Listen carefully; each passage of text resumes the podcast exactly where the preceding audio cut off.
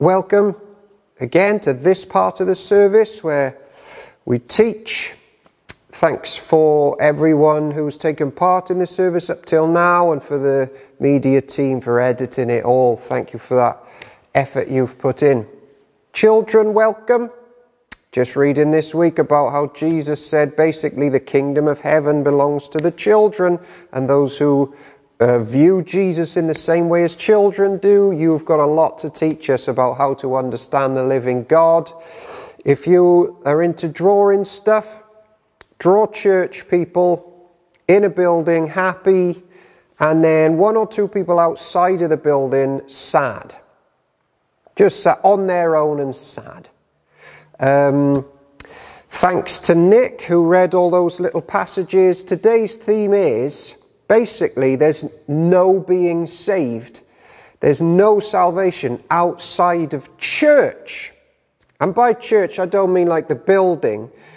I mean being connected to the group of God's people. Because some people can't get to church at the moment, but they can still be part of church as we connect with them, meet with them, chat with them, pray with them, all of those things. So the children are bundling us all together in a building in their drawings, um, and then some sad people outside of church. I think this is one of the most important sermons I'm going to preach. And we're still on, like, how do we go forward after September? I've done that for a couple of weeks now, and we're going to do the same. How do we carry on being saved from godlessness, non Jesusness, non Jesusness. How do we get saved from living without Jesus and his church? And how do we carry on? We've been saved, we're being saved, we will be even more saved on that great day. How do we get on with that and bring others in to join us? Well, so the title is Outside of Church, There's No Salvation. Basically, people, Jesus saves the world through church, through local churches like this one. And my dream is that everyone listening, if you're not already, that you come to Jesus now, just start, turn, repent from life without Him, pray to Him now, put your eyes of faith on Him about and how amazing and awesome He is. And then Commit to the church. Join this church. Plug in. Serve. Be taught. Pray with us. Take sacraments with us. Grow with us. From this weekend on, get in touch. I want to join Park End Church. And you will be saved. It basically, you can put it as blunt as that. Join Jesus and his church and you will be saved. And if you don't, you won't be saved. Not necessarily like just this church. If you're not part of a church, you won't be saved. It's like quite an incredible message because Jesus uses church to be saved. That's why um, people, children are drawing happy people in church, church life. So um, you obviously all know Saint Cyprian. Um, third century uh, church leader, he said this outside of church, there is no salvation. Another group teach this, and I think they're right. All salvation comes from Jesus Christ, the head, and then of what? He's the head of his church, which is his body. So all salvation People get to meet the living God and get saved from sin, death, and decay through the body of Jesus on planet Earth right now, the visible body of the living God to get connected to, to join, to feed on, to be part of. Life is church, his body. So, what I'm going to do this week now is teach us why we need to be saved, all of us, every single day, and then what the Bible says about how church saves, and then just issue a warning if you're still into the idea that Jesus is just about individual people. I'll just save individual people and keep them as individual people. It's like, what? That's not the Bible. Jesus saves church, not individuals. And yes, I know individuals are part of church, but uh, it's like a wrong mindset. Set. Don't go down that thing. Right, so here's why we need to be saved. So um, we're all sinners. I pretty much say that every week. The Bible says that, Jesus said that, everyone says that. And everyone who's honest knows that. We're all sinners. Children, you're sinners. Adults, you're sinners. Me, I'm probably, in fact, I know for sure I'm the worst sinner in Park End Church. And hamartia, that word which means sin, basically means to miss a mark. So, chill, like my boys are getting into shooting Nerf guns at the moment. They want one for Christmas, a Nerf gun each. Basically, you fire a gun or you fire an arrow, you aim for a, a mark, and if you miss it, you've missed the mark. And according to the Bible and church history, world history, humans miss the mark about what it is to be truly human. And Jesus was truly human and showed us all what true life is, what living the true life is, to love the Father and love others. He's the only one that's hit the mark. The rest of us have this problem, this hamartia, this sin, where we miss the mark. And in the Bible, we find we like do it in ways like idolizing stuff, which we shouldn't, and becoming shaped in like the image of rubbish gods which just kill us, like um, money, relationships, um, all sorts of things in the Bible, literally idolizing like horrible false gods, self, pride, um, all that stuff helps us to, causes us to miss the mark.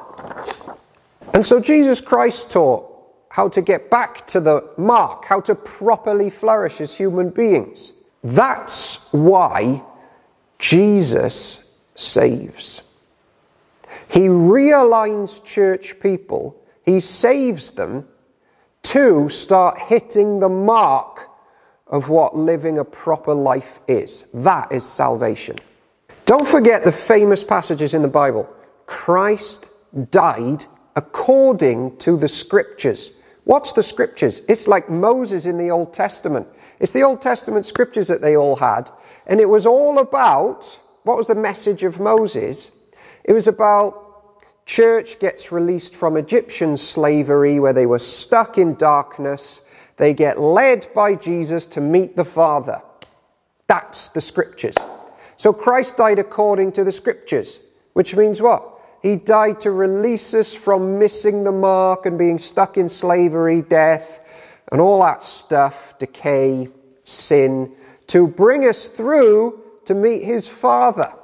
The power of the darkness is shattered by a greater power. So you're like, all right, now what does that mean for me? Let's just say he's done it for me. What does it look like? I want to carry on in that life. Well, here it is. There is no way to carry on in that life outside of church life and being connected to church. We flourish in that freedom in church, which is Christ's body. So now I'm going to chuck some Bible passages up to back that up, because this is key. And it's all under this warning beware of a Christianity which is him and you, rather than him and church, of which you're a part. So there's something so powerful about being part of church because it's bigger than ourselves and bigger than our individual little walks with God, which we so often botch.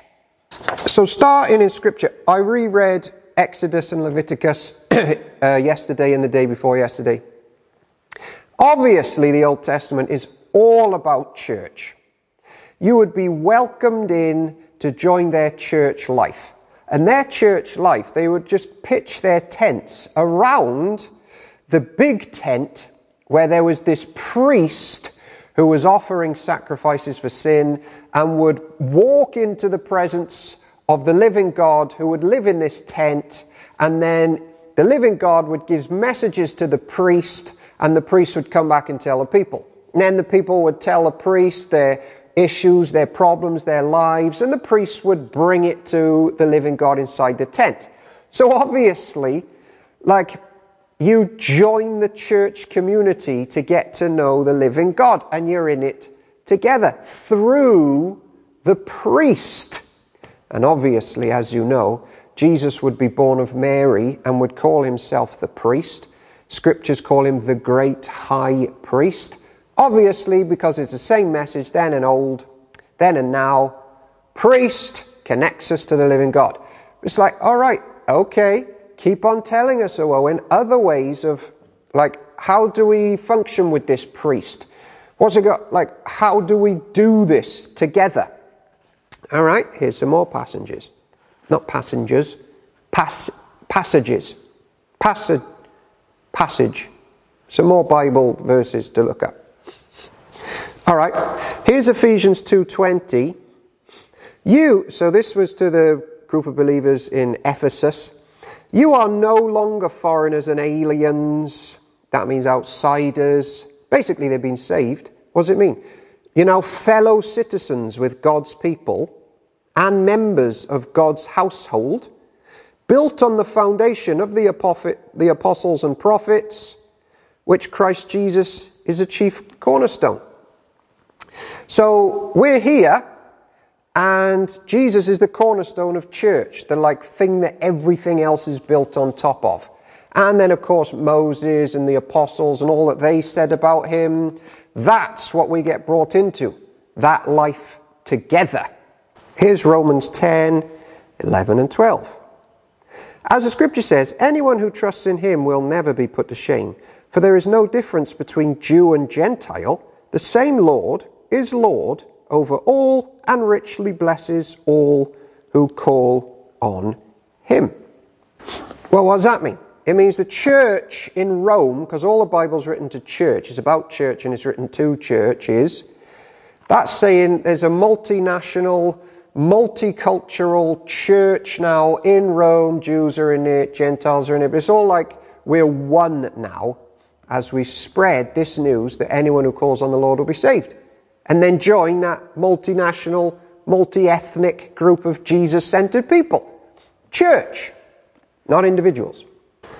Here's an absolute belter. It's back in Ephesians again. This is chapter 3, 10 to 12. Listen to this. His intent was that now, through the church, the wisdom of God should be made known to the rulers and authorities in the heavenly realms according to his eternal purpose, which he accomplished in Jesus Christ our Lord. In him and through faith in him, we approach God. God's like idea and plan is that his wisdom, his message about Jesus Christ is spread through planet Earth through church because people get saved in church and through church. Now, here's a quick fire list of other ones because you cannot connect with these things outside of church because there's no salvation outside church. Mark 16, verse 16, which was read. He who believes and is baptized will be saved. That grace of going through the waters, that powerful means of grace in the church, which washes and cleanses. We all know how it makes us united to the living God, shows the work of Jesus Christ for us, the tangible, physical, spiritual experience of baptism in church, only in church. Here's another one John 6 54. This is Jesus again. He who eats my flesh and drinks my blood has eternal life, and I will raise him up on the last day. That's basically what we some people call communion or the Eucharist, the meal where we feed on Jesus. We take this bread. And he's like, Look, I'll spell out how you get saved. Eat some bread and you know that you've eaten a meal. Therefore, you can know that you've just fed on me and you're still part of my body. Now, my blood, which cleanses you from all sin, have a drink. And don't worry trying to figure out how it works. Lots of people will try and do that, and no one will really ever know. I'm simplifying this. Just have a drink, and as sure as you've had a drink, you have tasted and drank my body and blood. You are connected to me. I'll sort out the details. You just trust me with everything and drink and eat. Well, where are you going to do that outside of church? Here's another warning now from Jesus about individualistic mindset. He who is not with me, this is Matthew 12 30. He who is not with me is against me, and he who does not gather with me scatters. Off you go and on your own. Because when I bring people in, I bring them in together into a family. Don't go scattering on your own. Don't be isolated. I was struck this week. We've basically had six months of living in the image of, let's just say God wasn't Trinitarian. He wasn't Father, Son, and Spirit. Let's just say He's just Father or Creator or Ruler, like Unitarian on His own. Doing what? Just sitting there twiddling his thumbs or just creating things to admire his loneliness or to appease his loneliness. We've lived six months in the image. We've had a taste of what it might be if we were made in the image of a lonely, solitary God. And we've all gone nuts or mad or died because of it. Thank the Lord, He's a loving union of three Father, Son, Spirit, a church society. And we cannot wait to get back into tasting that again because it's deadly when we're not part of a communion of three. Here's Jesus again, Matthew 18. If someone caught in sin refuses to listen to the church, let him be to you as an outsider, like a non believing Gentile or tax collector. We need even church discipline to carry on being saved, to rein us back in. Now, I've labored the groundwork there because it's essential. There is no salvation outside of church. And don't wait until you're ready or feeling good about yourself or you think now you haven't, you know, you've done so much good now, you're ready to be accepted in church. Nope, come as you are. We'll grow together. Just come with all your doubt and lack of trust and your issues and hang ups. I do every single day. Connect with church people, get prayed for and pray. Hear the scriptures together, take sacraments together fellowship together, connect, do good works with each other. Massive part of our continued salvation, doing good works for people, all in church. So I'm going to end now by applying it because it's, it's a real warning I'm giving. Beware of a you and Jesus salvation. So I give like about three, three times a year, I, I try and write biographies of people famous saints throughout history, and then I'll teach them in the life of the church. There's, a, there's this thing that happens after the Reformation with quite a lot of the saints' biography, like famous saints' biographies. And it's like sometimes they grow up in church, and the preachers are saying to them, like, church is not enough. You need to have an absolute individual personal experience. Your church commitment to church life is not enough. And that starts, and so the personal experience, like being zapped by God in a special, unique way, trumps regular church life and commitment. And I want to issue a warning against that. Now, don't get me wrong it's amazing to have individual personal experiences of the living God. And we are to talk and fellowship with the living God ourselves. But when it trumps church life, and it's like your church life counts for nothing unless you've had it, I want to warn against that. To be honest, I mean, a lot of Christians, um, I have to pastor a lot of Christians who are anxious and worried and afraid that they haven't had yet an altogether mind blowing, catastrophic personal experience with the living God. And they start doubting the work of Jesus for them.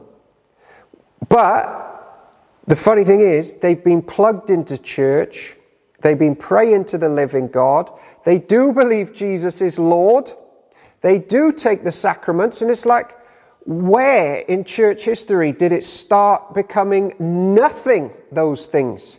Like, Jesus wasn't like that. Come, you needy people, feed on me.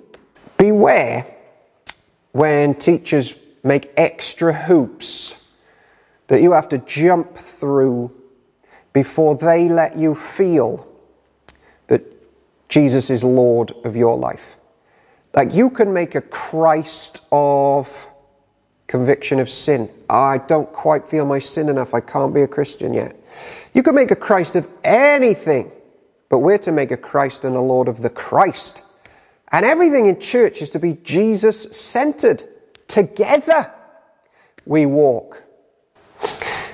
If your Christian life is like about Jesus and you, in my experience, I found that such people are under the surface filled with doubt, filled with existential worry, like, is this all real enough for me? Am I putting enough effort in? It's all on me. I'm not quite sure if I'm worthy today. I have to withdraw and meditate to get back to that ethereal heaven in my head and convince myself that I am okay with Him. Such people might do good works in church life, but they've convinced themselves that counts for nothing, and it's like, no, it's no good. I did, I did something good today, but it doesn't count because my mind isn't elevated high enough yet. I have to have an ethereal spirituality where I believe I am worthy enough. Then my good works will count. I read biographies and it's like, come out from church and come to Jesus. And I think, well, what does that actually, what does that mean? Because Jesus saves us to be part of church. We get saved in church to do what? Carry on living in church. So why undermine everything that's ever gone before it? Okay, people, I understand. There are some people, and the Pharisees were in this group, who can be in church and secretly hate Jesus. But I'll be honest, most people I meet in the pews of church these days and professing Christians, they're not secret Jesus haters. They're people who are like, I do believe he's Lord, but boy, I'm a sinner and I go up and down in life. That's so different from being one of those people in church which are like up to your own little regime and schemes and secretly plotting against Jesus. That's not as common as you think. And to say things like, come out from church to Jesus, like we need to be careful with sayings like that to sell a Christianity which doesn't involve just quite straightforward, simple, practical, spiritual life where good works for Jesus do count. And he does love them. Here's another one to watch for. You're serving in church, but make sure your motives are righteous. I'm like, dude, I, I can't even put the right socks on in the morning, let alone plumb the depths of my heart to see if I'm in the right place before I get on in church life. Here's another one that I read in biographies, and I hear preachers say, Are you coming to God for God or for the desires of your heart? Um, you're obsessed with getting stuff out of Jesus, but you should want Jesus himself. Um, I'm going to take one for the team here, people. Am I coming to God for the right motives? Sometimes, maybe. Um, but I'm pretty sinful, and Jeremiah says, My heart is deceitful above all things. Who can know it? It's desperately wicked. So I'm never 100% clear. What should I do? Put the brakes on? Or pray, feed on Him, sing, trust, look up with my church people. My worry is modern churches have so extrapolated faith in Jesus out of church life that our service counts for nothing, I think it's killing Christianity. I think people now have such a warped view of what the spiritual life is. We've, we've locked ourselves away in confusion and we don't know what to do. We don't know how to flourish. We don't know what the real spiritual life is. If you wait for the pure motives to serve the living God, you're doomed. Obviously, right? There's a danger that we never examine ourselves to see that we're in the faith. But most people I meet and most people listening now, we're all just aware that we're little slugs full of sin, sin slithering slowly to Jesus every day. But our eyes are on Him. And we do believe He's Lord. And if we could be rid of sin, we would. And so salvation must be in church, and we must get this right from the youngest to the oldest. We need to be part of something bigger than ourselves, and that's Park End Presbyterian Church, which is part of the multinational, worldwide, everlasting body of Jesus. Here's why um, I need spirituality to be practical and I need to be saved through Jesus' body and the waters and the sacraments and the prayers and the singing and the teaching and the fellowship. And I'll be honest now, because I'm 10, I'm 10 different people in one. I said this at a conference last week. Honestly, I can watch a documentary on the mafia and then want to join the mafia and at three o'clock in the morning plot how I could use Pres- Park End Presbyterian Church to like smuggle drugs and Ferraris around Cardiff secretly. And then four o'clock in the morning, I'm like, uh, actually, that's probably not a great idea. Um, I need to watch that sort of lifestyle. Need to rein that bit of Owen in. All right. How? What do we do now? Plumb the depths to find the perfect, true Christian motive I have and let that conquer it, conquer all the dark stuff up. I'm the same guy, right, that thinks marriage and family are a gift from God. If done well, it's a picture of the Trinity and that's family and marriage, particularly of Jesus and what he's done for his bride, the church. So it's a great thing. It's not an essential thing to flourish as a human, um, certainly as Jesus proves, but it is. It can be a great part of your life. Then, oh, I wrote these lyrics down. Then, the other day, I listened to the radio. On comes Drake, the singer Drake. He goes, he's a, he's a rapper, by the way, but you all knew that, Park End members.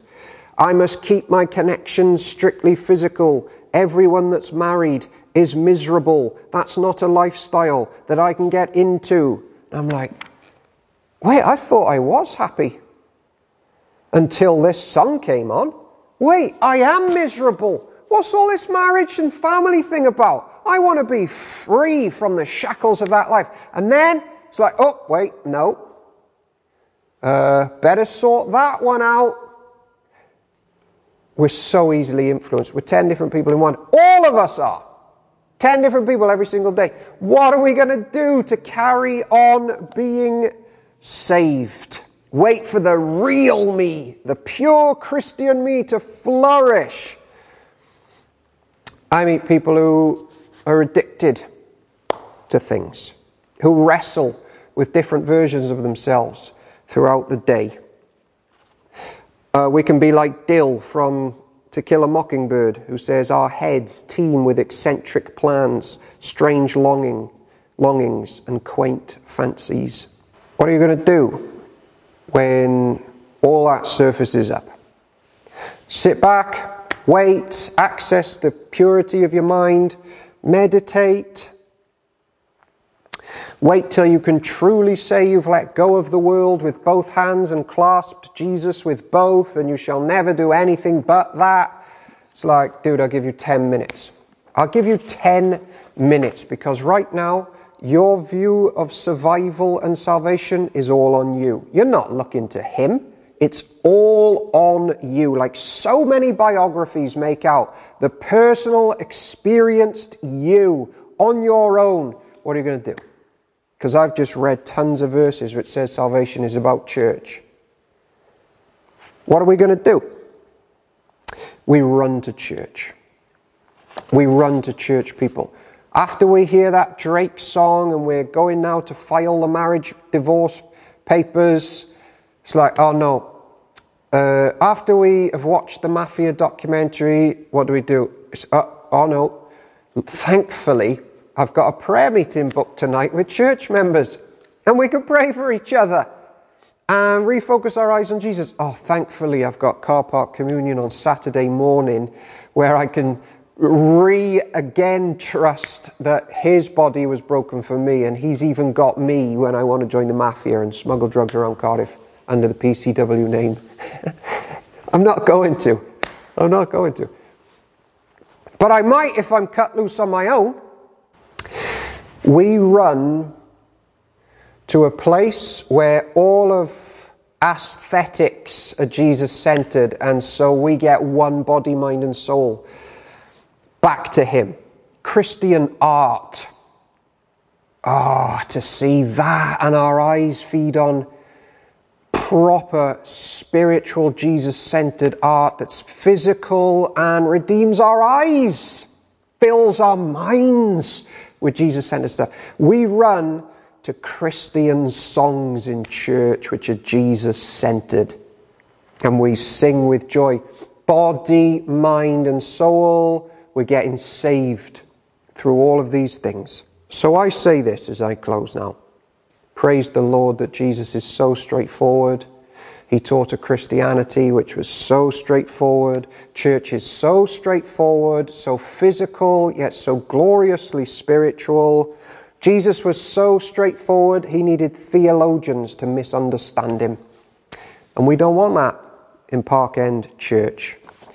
We need the tangible touch points of each other, the sacraments, the focus on Jesus all the days of our lives. In the name of the Father, the Son, and the Holy Spirit, may we all commit to Jesus and his church and be saved. Amen get in touch if you want to join this church. Owen at parkendcardiff.org.uk